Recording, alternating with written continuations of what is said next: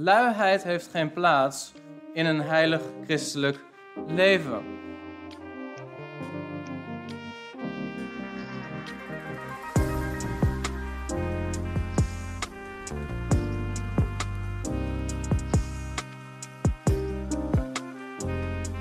Vers 28. Wie gestolen heeft, moet niet meer stelen, maar zich liever inspannen om met de handen goed werk te doen, om iets te kunnen delen met wie gebrek heeft.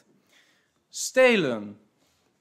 Een christen zou niet moeten stelen. De oude mens is het stelen, de nieuwe mens is de mens die zich inspant met de handen om goed werk te doen. Met als argument, de vernieuwing van het denken, om iets te kunnen delen met wie gebrek heeft.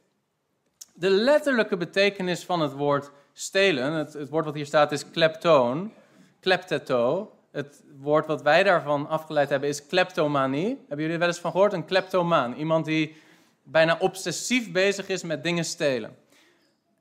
En stelen is natuurlijk ook iets wat in het Oude Testament een ding was. Het staat ook in de tien geboden, gij zult niet stelen. Wat interessant is, is om wel te erkennen dat daarmee God erkent dat er zoiets is als privé-eigendom. Je kan natuurlijk niks stelen van iemand op het moment dat er niet zoiets is als privé-eigendom. Sommige mensen denken dat christendom betekent communisme. Alles is van iedereen. Dat is niet zo. God heeft de mens gemaakt met het concept van privé-eigendom. Mensen kunnen ervoor kiezen om dat eigendom weg te geven, of om te zeggen wij delen dat, en we zien dat de eerste gemeente dat deed, maar het is niet zo dat dat het concept van privé-eigendom ontkracht. Paulus zegt hier, wie gestolen heeft, moet niet meer stelen, maar zich inspannen om te kunnen geven. Je kan niet geven als er niet zoiets is als privé-eigendom.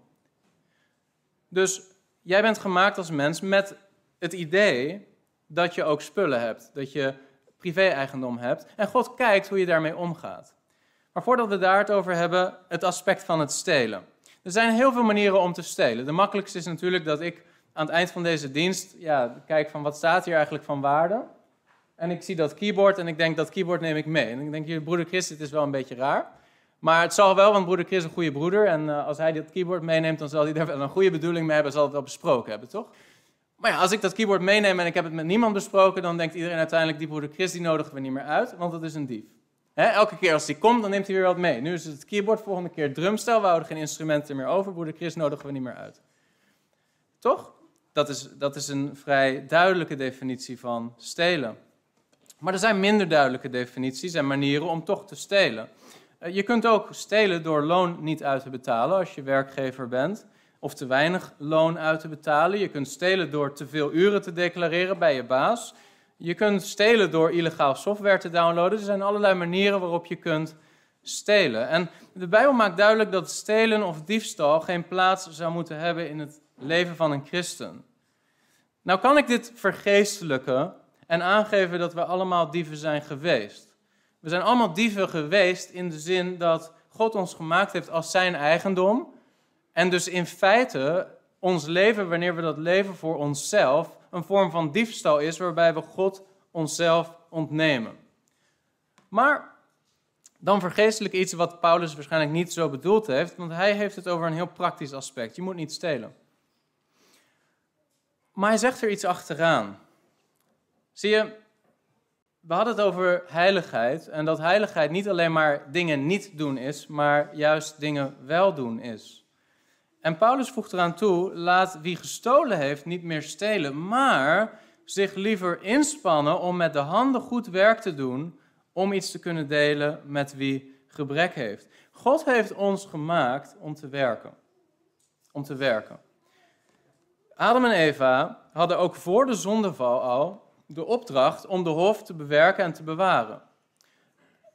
Nou weet ik niet in wat voor situatie je zit. Misschien werk jij door in het gezin te zorgen voor de kinderen.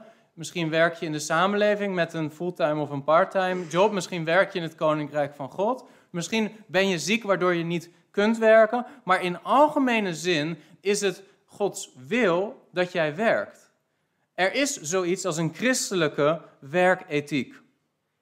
Een christen die niet ziek is en tegelijkertijd een uitkering aanvraagt om zich te laten verzorgen door de verzorgingsstaat is zondig. God heeft bevolen dat de mens werkt. En dat geldt natuurlijk niet voor als je ziek bent of om wat voor reden dan ook vastgelopen bent. Dan ligt het niet binnen de mogelijkheden. Maar in algemene zin is het Gods wil dat een christen werkt. Of dat het nou in de samenleving of in het gezin is of in de kerk. Het past allemaal bij een heilig leven om te werken. En Paulus is daarin niet hypocriet. Paulus is daarin een goed voorbeeld. Paulus zelf heeft de grootste oneenigheid over dit specifieke onderwerp met de gemeente in Thessalonica gehad. Je leest bijvoorbeeld in 2 Thessalonicense 3, vers 10 tot 12. Want ook toen wij bij u waren, dit is heel interessant, let hier goed op. Paulus zegt in 2 Thessalonicense 3, vers 10, want ook toen wij bij u waren, bevalen wij u dit. Als iemand niet wil werken, zal hij ook niet eten. Want wij horen dat sommigen onder u ongeregeld wandelen. Ze werken niet, maar ze zijn bezig met nutteloze dingen. Zulke mensen bevelen wij en sporen wij namens onze Heer Jezus Christus aan dat zij in alle rust aan het werk gaan en hun eigen brood eten. Als je, als je de situatie in de gemeente in Thessalonica bestudeert, dan zie je dat Paulus niet één of twee keer, maar drie keer die mensen dezelfde waarschuwing moest geven: van jongens, ga alsjeblieft werken. Jullie zitten je tijd te verspillen.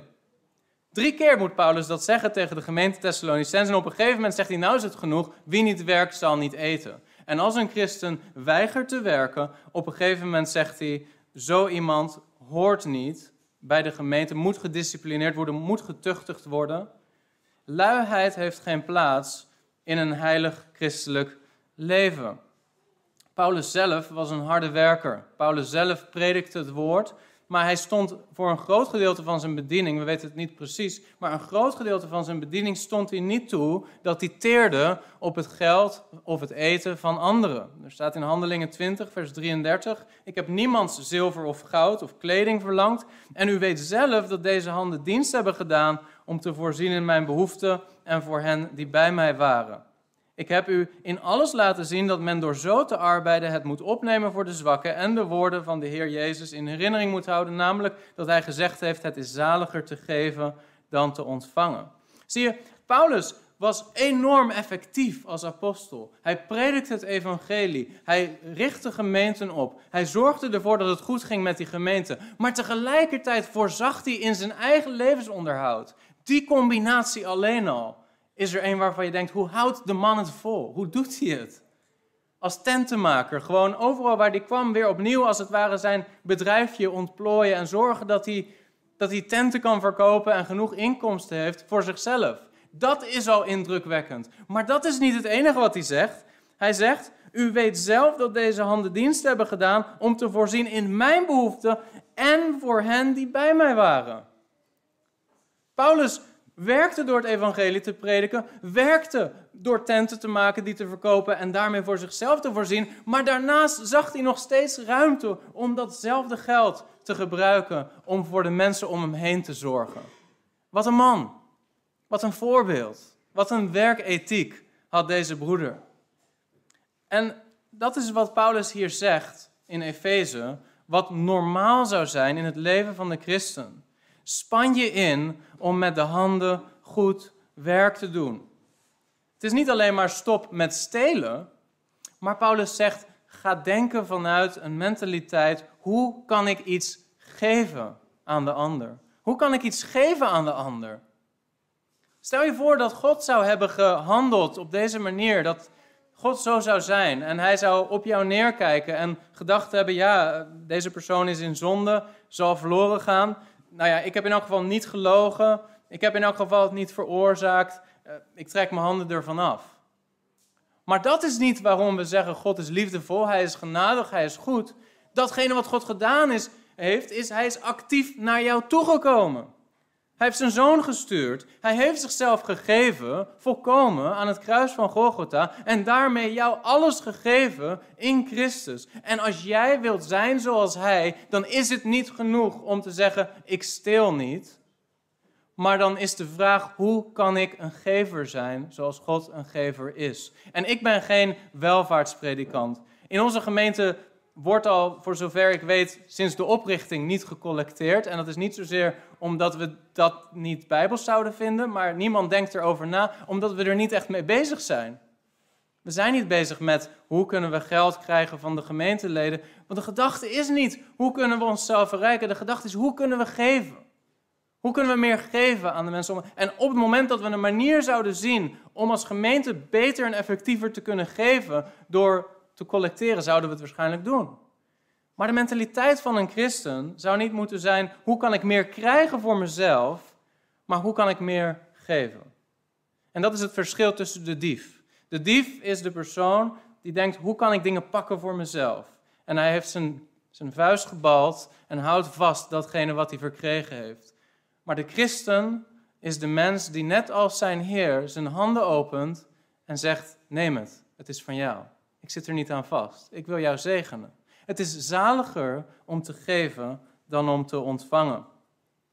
Veel mensen denken dat een christelijke werkethiek is dat je hard werkt. En dat is ook ergens zo. Maar er zijn veel mensen die hard werken. Er zijn veel mensen die een goede carrière maken, die niet de Heer Jezus kennen of dienen. Wat is hun drijfveer om carrière te maken? Vaak is de drijfveer om daarmee voor zichzelf een mooie carrière, een goede reputatie of een goed salaris binnen te halen. Voor de christen en de christelijke werkethiek is het doel om goed te zijn in het werk wat je doet. Of dat het nu in je gezin is met je kinderen als ouder, of dat het nu op je werk is. Om goed te zijn in wat je doet. Om een getuige te zijn van de Heer Jezus Christus in de manier waarop jij schoonmaakt op je werk, of onderwijzer bent, of arts bent, of wat het ook is wat je doet. Om dat te doen op zo'n manier dat men ziet, deze persoon neemt zijn werk serieus. En de Heer verheerlijkt wordt in de manier waarop jij jouw wellicht seculiere baan vormgeeft. Maar dat is niet het enige. De christen werkt hard zodat hij meer heeft om te kunnen geven. Dat is het ultieme argument wat Paulus hier geeft. Wie gestolen heeft, moet niet meer stelen, maar zich liever inspannen om met de handen goed werk te doen, om iets te kunnen delen met wie gebrek heeft.